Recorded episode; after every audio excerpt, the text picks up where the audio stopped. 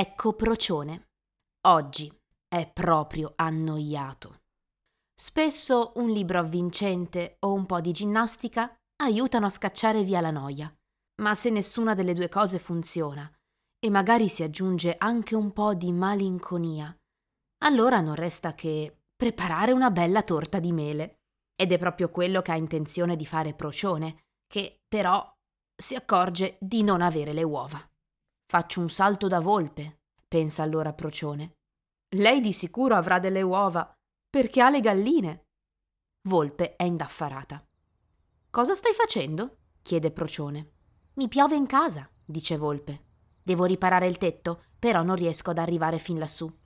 E se andassimo da Tasso? suggerisce Procione. Lui ha sempre tutto e certo avrà anche una scala. Così i due si incamminano verso casa di Tasso. Che bello, una passeggiata con Volpe, pensa Procione. Tasso ha da fare. Sta cercando di risolvere un cruciverba. Classica bevanda alcolica a base di miele, con tre lettere. Cosa sarà? chiede Tasso. Se si tratta di miele, devi domandare a Orso. Lui se ne intende. Dai, andiamo da Orso per chiederglielo, propone Volpe. Procione, Volpe e Tasso attraversano i campi in direzione del bosco, dove abita Orso. Camminando scoprono un rovo pieno di more. Che bello, un picnic con Tasso e Procione, pensa Volpe. Orso non è in casa, ma per fortuna Corvo sa dov'è. Orso voleva andare a Ruscello, gracchia. Procione, Volpe, Tasso e Corvo vanno allora verso il ruscello. Che bello arrampicarsi con Procione, Volpe e Corvo, pensa Tasso. Orso è seduto sulla riva e sta pescando. Orso è felicissimo di vedere i suoi amici. Che sorpresa! esclama. Allora, ha già abboccato qualcosa? domanda curiosa Volpe. No, risponde Orso. Cosa cerchi di pescare? chiede Procione. Un pesce persico, risponde laconico Orso. Con esca spinner, blinker o wobbler? chiede Corvo. Col verme, risponde Orso, ma non abbocca ancora niente. I cinque amici aspettano un po'. Che bello è pescare insieme a Procione, Tasso, Volpe e Orso, pensa Corvo. Continuano ad aspettare, ma non accade niente. Non abbocca nessun pesce. Non è che magari dovresti usare un altro tipo di esca? propone Tasso. Una mora, per esempio. Non dire sciocchezze, ci vuole solo un po' di pazienza, spiega Orso. Di come si peschi Tasso non ha proprio la minima idea. E se Tasso non ha idea di come si peschi, Volpe non ha pazienza. Adesso ti catturo io un bel pesce persico, esclama Volpe improvvisamente. A zampe nude, veloce come un fulmine e con abilità si tuffa in acqua e sparisce. Volpe ce la mette davvero tutta, ma nemmeno lei riesce a prendere un pesce. L'acqua però sembra così invitante che Procione, Tasso e Corvo decidono di farsi un bel bagno. Si unisce anche Orso. L'acqua fresca è davvero piacevole.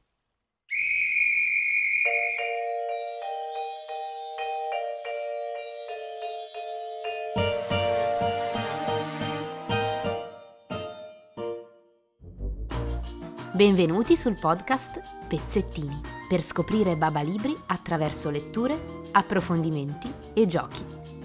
Quest'oggi vi attende una magnifica giornata. Ci divertiremo infatti in compagnia di Procione, Volpe, Tasso, Corvo e Orso, cinque personaggi amici per la pelle. Parleremo di amicizia con la psicoterapeuta infantile Manuela Trinci e infine, insieme a Mari, conosceremo Juliette, una bambina in cerca di nuove amicizie.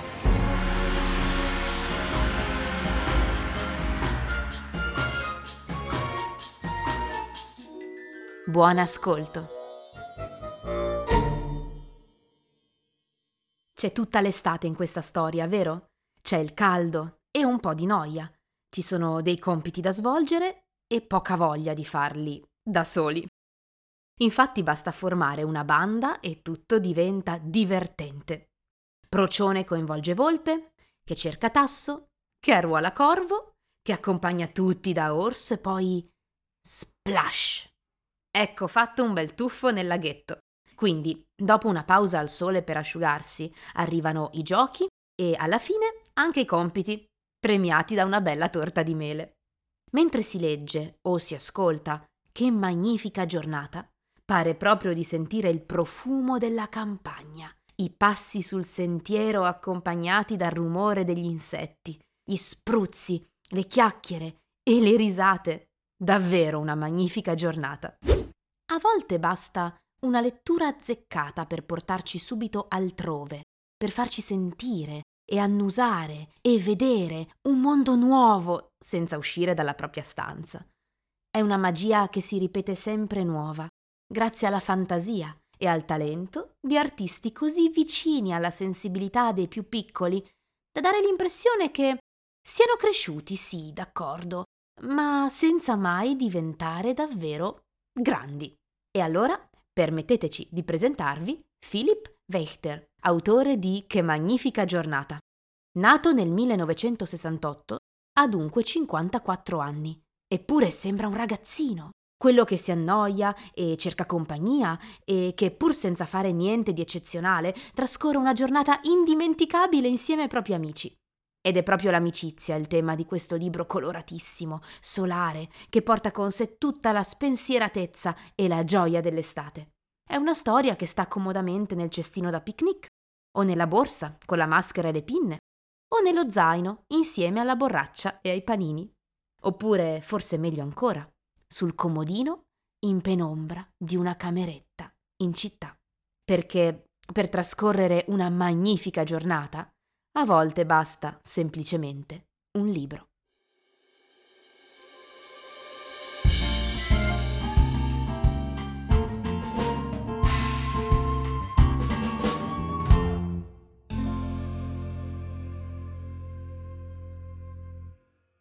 Abbiamo un messaggio della libreria Dudi di Palermo. Vediamo che cosa ci racconta. Ciao a tutti e a tutte, siamo Maria Romana e Alessia della Libreria Dudi di Palermo. La nostra è una libreria dedicata soprattutto agli albi illustrati e alla letteratura per ragazzi e ragazze di qualità. Grazie a Babba Libri abbiamo potuto leggere in anteprima Che magnifica giornata, la storia di Procione, Volpe, Tasso, Orso e Corvo e ci è sembrato di riconoscerci un po' nella storia di questo gruppetto di strani amici. Forse anche agli amici di Babba Libri è sembrato di vedere un pochino la nostra amicizia in questa storia? Perché sì, dovete sapere che oltre a lavorare e vederci qui in libreria, noi passiamo anche tanto tempo insieme e ci capita a volte, proprio come al protagonista di questa storia, di annoiarci e di essere un po' malinconiche. Ma anche la noia e la malinconia sono importanti e ci è sembrato molto bello che una storia inizi con queste due emozioni che non vengono mai prese in considerazione. Poi però, andando avanti nel racconto, ci siamo accorte che proprio come capita quasi sempre anche a noi, che iniziamo a mettere in pratica un'idea, ci perdiamo per strada e finiamo per trovarne sul nostro percorso mille e mille altre, non è tanto importante quello che fai con i tuoi amici, arrampicarsi, pescare, prendere il sole, ricostruire un tetto o fare una torta, quello che conta è farlo insieme. Grazie, buona lettura a tutti e a tutte da Dudi.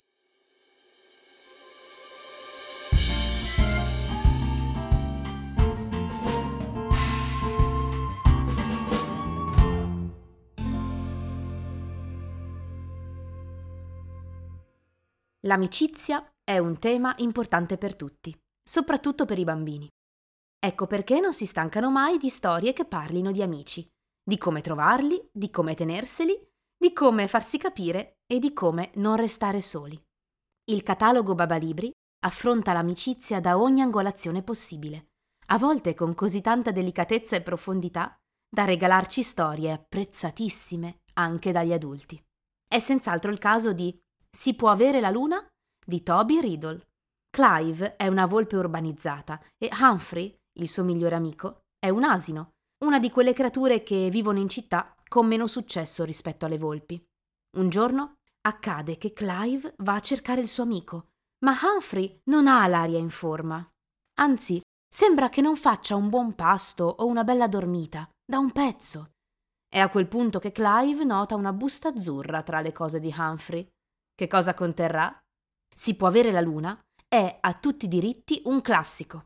È un racconto indimenticabile che parla di amicizia e dignità e che sta perfettamente nel palmo, zampa o zoccolo di ciascuno di noi, quale che sia l'età. Una giornata da indiano di Jean-Luc Anglebert vede una banda di amici su un'isola spazzata dal vento. I genitori li lasciano una giornata da soli e così piccoli, guidati da Maxim, che per l'occasione si calca in testa un copricapo da indiano, inventano giochi, corse e lunghe osservazioni di nuvole e stelle. Una vera e propria celebrazione dell'amicizia e della vita all'aria aperta. In Voglio un amico per giocare di Friedrich Karl Wächter, Alberto, Rosa e Filippo sono rispettivamente un pesciolino, una maialina e un uccellino. Tutti e tre figli unici, si annoiano e vorrebbero tanto un amico con cui giocare. Però sono così diversi tra loro. Uno nuota, l'altra corre, il terzo vola. Si possono immaginare tre amici più diversi? Eppure sarà proprio la condivisione della propria unicità a renderli creature migliori, più allegre, serene e felici. Nel libro troverete anche tante idee per giocare insieme ai personaggi della storia. Salta Elliot di Jean Leroy e Olivier Dutot è la buffa storia di un cucciolo di leone destinato a diventare il re della foresta.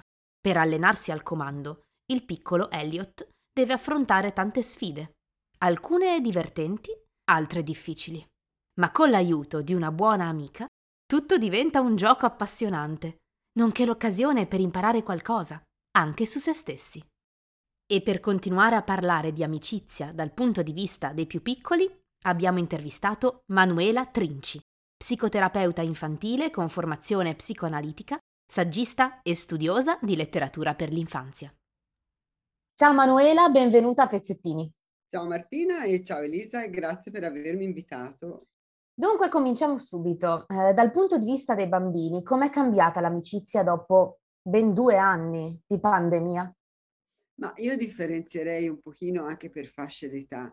Per i bambini molto piccoli, per esempio, che vanno alla scuola dell'infanzia o al nido, si è notato davvero un fortissimo, eh, una fortissima ripresa degli attaccamenti in famiglia, no? Per cui una maggiore difficoltà anche a reimpattarsi con i bambini coetanei. E quindi è cambiata nel senso che ci sono più guardinghi. Eh, e sebbene poi dopo, dopo, i primi momenti, i primi, i primi momenti dell'inserimento, diciamo che sostanzialmente vanno tranquilli verso l'altro bambino, quindi direi che di fatto i cambiamenti sono veramente minimi e irrisori, cioè soprattutto nella prima parte, mentre nella fascia di età, diciamo così, della scuola elementare o della scuola media, diciamo fin verso i 10-11 anni, eh, allora si nota un atteggiamento più guardingo nei confronti degli altri, dei bambini. È un atteggiamento, io ho notato, anche più ipercritico nei confronti dei bambini loro coetanei. Ci sono poi state anche, oltre al momento della pandemia, anche il momento del, del reingresso, l'uso della mascherina che costringe i bambini a stare anche nei banchi girati, cioè sempre molto attenti a, a prendere la spalla, le spalle, le, la schiena dei, dei compagni, anziché a guardarli in faccia, no? Quindi anche questo ha prodotto, diciamo, una sensazione di maggiore stranità. Mi sembra di poter dire che in tutti questi casi c'è una sorta di regressione verso gli ambienti familiari e quindi diciamo una minor spontaneità verso mh, nell'andare verso gli altri. C'è un recupero? Sì, sicuramente nell'ultimo periodo si è assistito a questo, però con molta più fatica diciamo che i bambini hanno un pochino perso quell'atteggiamento di benevolenza, no? di attaccamento proprio spontaneo verso gli altri. Beh, alla luce di tutto questo, um, secondo te l'amicizia è ancora quella che viene raccontata nei nostri libri, ad esempio condivisione, supporto, scoperta dell'altro, accettazione, felicità? Ma dunque, io penso di sì che l'amicizia sia ancora questa. Certo che noi dobbiamo insistere su questi valori perché, riprendo un po' quello che si diceva prima, in effetti con questo lungo periodo di lontananza dei bambini dai loro coetanei, certe cose si sono appannate. Quindi, per esempio, si nota, e questo lo si nota anche nel nostro lavoro quotidiano di psicoterapeuti, anche nei bambini piccoli, di 5, 4, 5, 6 anni che sono aumentati gli scoppi di rabbia oppure i morsi dati così con una certa facilità ai, agli amici e ai compagni coetanei. Questo probabilmente deriva anche da un clima emotivo più faticoso che i bambini hanno vissuto, no? quindi poi il rapportarsi all'altro, per esempio anche la mancanza di rapporti fisici, corporei e, e quindi diciamo con tutto l'entourage familiare che un po' è andato, un po' è sparito, pensa alla funzione che avevano sortito per molto tempo i nonni. Quindi diciamo che sicuramente questi valori rimangono e sono un po' quelli che anche le educatrici, i genitori cercano di portare avanti. Ma dobbiamo tenere presente per non nascondersi così dietro, dietro una mano, no? E che, che effettivamente la pandemia ha portato dei grandi cambiamenti e più che mai probabilmente c'è bisogno del nostro lavoro, dei nostri libri che aiutano i bambini a riflettere e a pensare. No? Il libro è un ottimo modello, è un mediatore gentile fra il bambino e la realtà esterna, ragione per cui io credo moltissimo nella funzione che gli educatori nei nidi, nelle scuole dell'infanzia, nelle scuole elementari possono assolvere rispetto all'amicizia lavorando molto con i libri.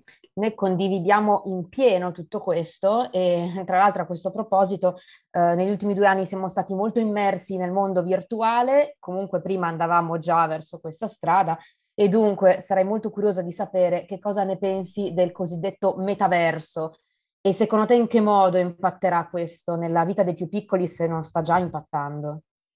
No, dunque direi che nella vita dei ragazzini adolescenti questo già si può annotare, no? che ci sono questa cosa che piace molto, il Roblox, questa piattaforma dal vivo che consente anche di creare giochi e poi no, questo mondo questo mondo così che un tempo no, si giocava con le case delle bambole e praticamente tutto questo viene fatto adesso e veicolato attraverso queste idee.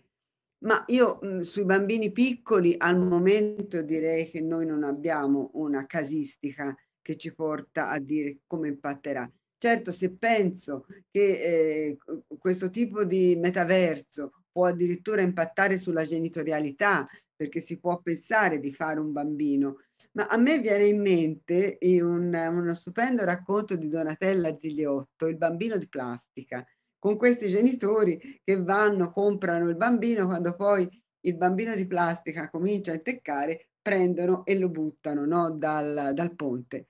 E quindi si vede questo, la, la, la mm, Donatella racconta di questo bambino che galleggia in una maniera tristissima, no? E, e, quindi credo che questo impatti, come ha impattato, la, come ha impattato anche l'animale ehm, così creato apposta su misura e anziché l'animale, il cucciolo, il gattino, il cagnolino, che però poi sono anche declinati rapidamente. Io voglio avere fiducia nell'essere umano e voglio avere fiducia che quelle che sono le, re, le relazioni, quello che è il calore appunto di una relazione abbia poi il sopravvento. Questo è stato un po' dimostrato anche dalla didattica a distanza, dagli studenti che hanno fatto, per esempio, anche universitari, che hanno fatto gli esami online. Sono, mi raccontava una, un professore universitario proprio di recente che mentre precedentemente eh, gli studenti che davano gli esami dal vivo poi ringraziavano no, il professore che li aveva seguito, seguiti durante il periodo pandemico e durante appunto gli esami è scomparso il ringraziamento. Secondo me non è un caso, perché probabilmente hanno vissuto che non te come docente no, li hai aiutati, ma questa sorta di estraneità e di distanza data dal rapporto online. Quindi io credo che nei ragazzini, nei bambini, se appunto sostenuti dalla, eh, dalla relazione che, come dice la Giusy Guarenghi, non fa come la televisione, no, non racconta come la televisione, ma partecipa a quello che accade, penso che sia un pericolo che possiamo tenere a distanza. Il Tamagotchi in fondo è tramontato presto. Eh? È vero, anche se è vintage ormai. Eh, esatto. Allora, è tutto veramente molto interessante, ma poiché um, tra poco dobbiamo salutarci, allora concludiamo con un pensiero solare. Manuela, se l'amicizia fosse un libro per te, quale sarebbe? Quale sceglieresti? Io sceglierei Piccolo Blu e Piccolo Giallo. Che è un libro, che noi conosciamo bene a Baba che è un libro che commu- ancora commuove e dà l'idea dell'amicizia, perché ce ne sono tantissimi.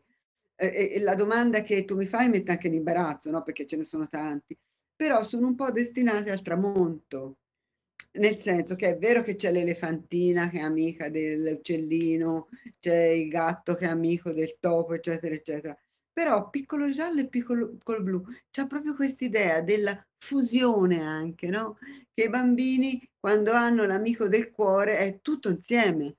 Non è concepibile che si possa fare una cosa diversa da quello che sta facendo l'amico del cuore. C'è un'unità nella diversità e c'è anche un po' la rabbia rappresentata molto bene, la rabbia del mondo adulto rispetto alla possibilità di diventare verdi, che invece è un po' l'aspirazione dei bambini. Io sceglierei senza timore piccolo giallo e piccolo blu. Manuela, ti ringraziamo tantissimo, è stato davvero molto interessante e speriamo di averti ancora ospite qui da noi a Pezzettini. Grazie di tutto. Grazie a voi e un caro saluto. Ciao.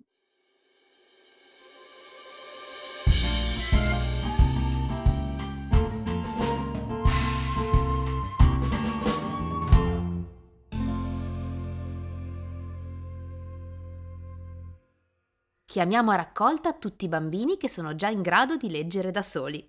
A voi consigliamo quello che nella pur recente collana Superbaba può già considerarsi un classico. Vuoi essere mia amica? Scritto dalla celebre Susie Morgenstein e illustrato da Claude Dubois. Finalista al premio Strega 2019, Vuoi essere mia amica si è dimostrato un libro molto apprezzato sia dai giovani lettori che dagli insegnanti. È dolcissimo e moderno, parla ai più piccoli della difficoltà di adattarsi al cambiamento e delle belle sorprese che la vita ci riserva quando affrontiamo le difficoltà come delle opportunità. Ma sentiamo cosa ha deciso di raccontarci la nostra Mari.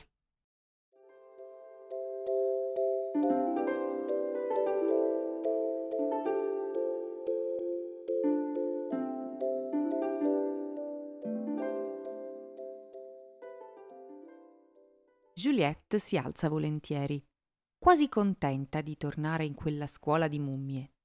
Per l'entusiasmo saluta persino i genitori con un bacio. Trascina i due enormi cuscini fino a scuola, che non ha nemmeno un nome, a parte quello di scuola pubblica. Quella di Parigi, invece, si chiamava Jacques Prévert, in omaggio al grande poeta.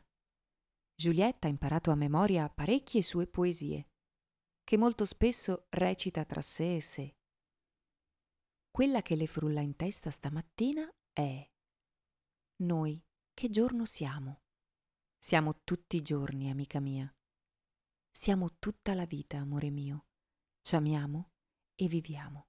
Viviamo e ci amiamo e non sappiamo che cos'è la vita e non sappiamo che cos'è il giorno e non sappiamo che cos'è l'amore. Giulietta aggiunge e non sappiamo che cos'è un amico. La maestra non fa domande sui due cuscinoni, come se temesse le risposte, come se preferisse non sapere niente e continuare a far lezione senza dover sopportare lo sguardo critico di quella bambina che viene dalla grande città.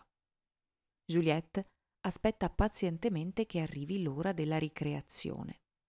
Quando suona la campanella, si ripete ancora una volta io sono sola, ma non sono timida. Ce la posso fare. Poi chiede alla sua vicina di banco se vuole seguirla. Presa alla sprovvista, Ines si unisce a lei. Juliette sistema i due cuscinoni in un angolo isolato del cortile. Accomodati, prego, dice a Ines con tono professionale, indicandole uno dei cuscini. Vorrei farti alcune domande. Sei più ketchup o maionese? Ines non si chiede il motivo di quella richiesta, né delle successive. Le piace stare seduta lì, su un cuscino morbido, ed è contenta che qualcuno si interessi a lei. So fare la maionese.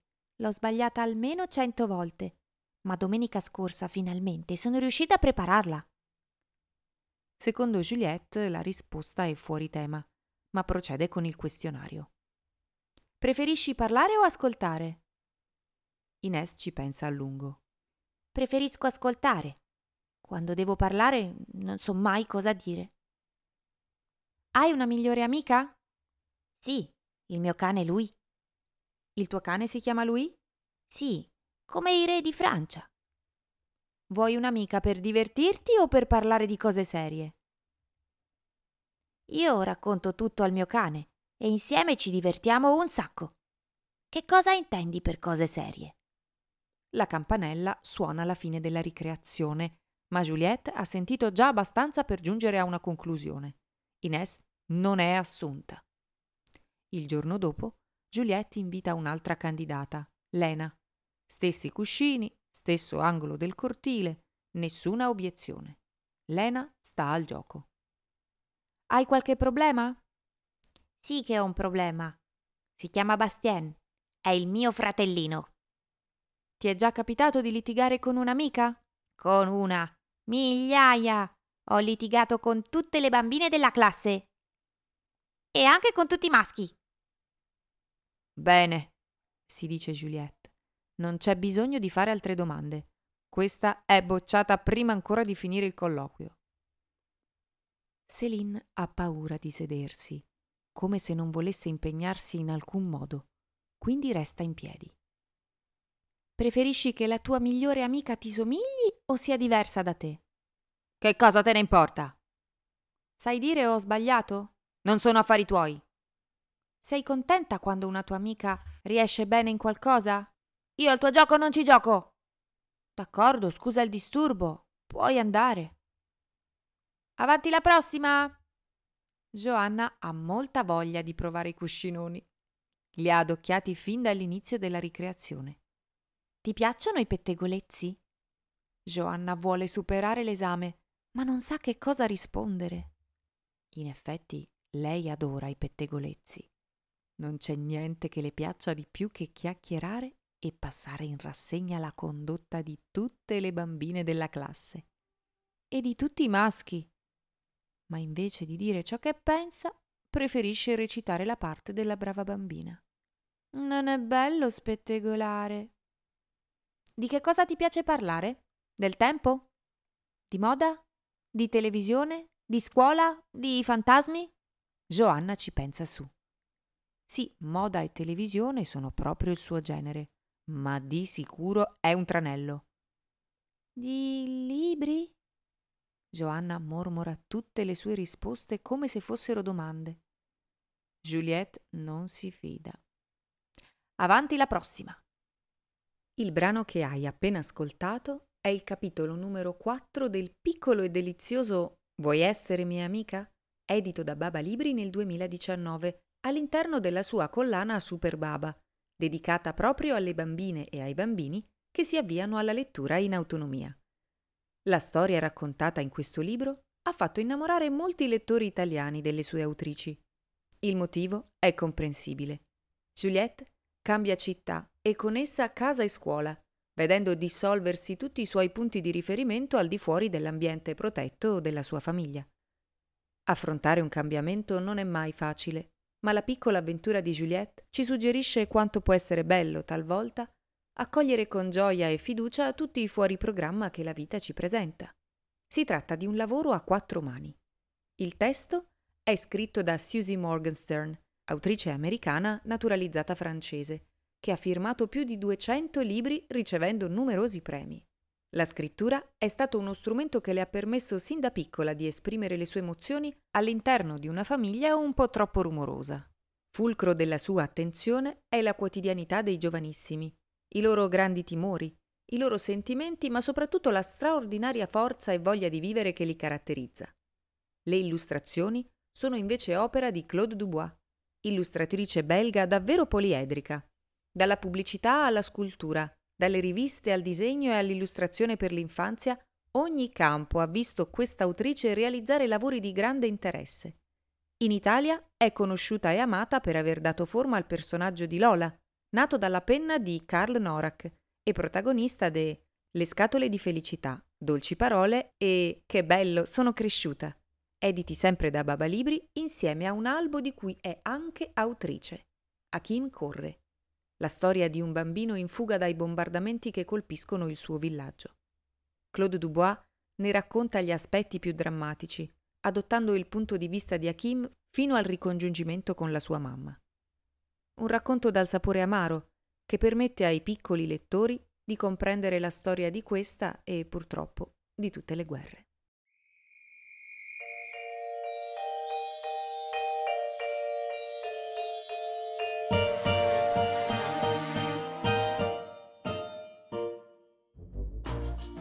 La nona puntata di Pezzettini termina qui. Se vi è piaciuta vi invitiamo a condividerla sui vostri social. Ma il divertimento non è finito, perché sul nostro sito trovate un nuovo laboratorio a cura di Barbara Archetti. E se non siete ancora andati in vacanza, speriamo lo farete presto. Per Pezzettini è proprio il momento di andare in vacanza. Vi aspettiamo a settembre con la prossima puntata. A presto!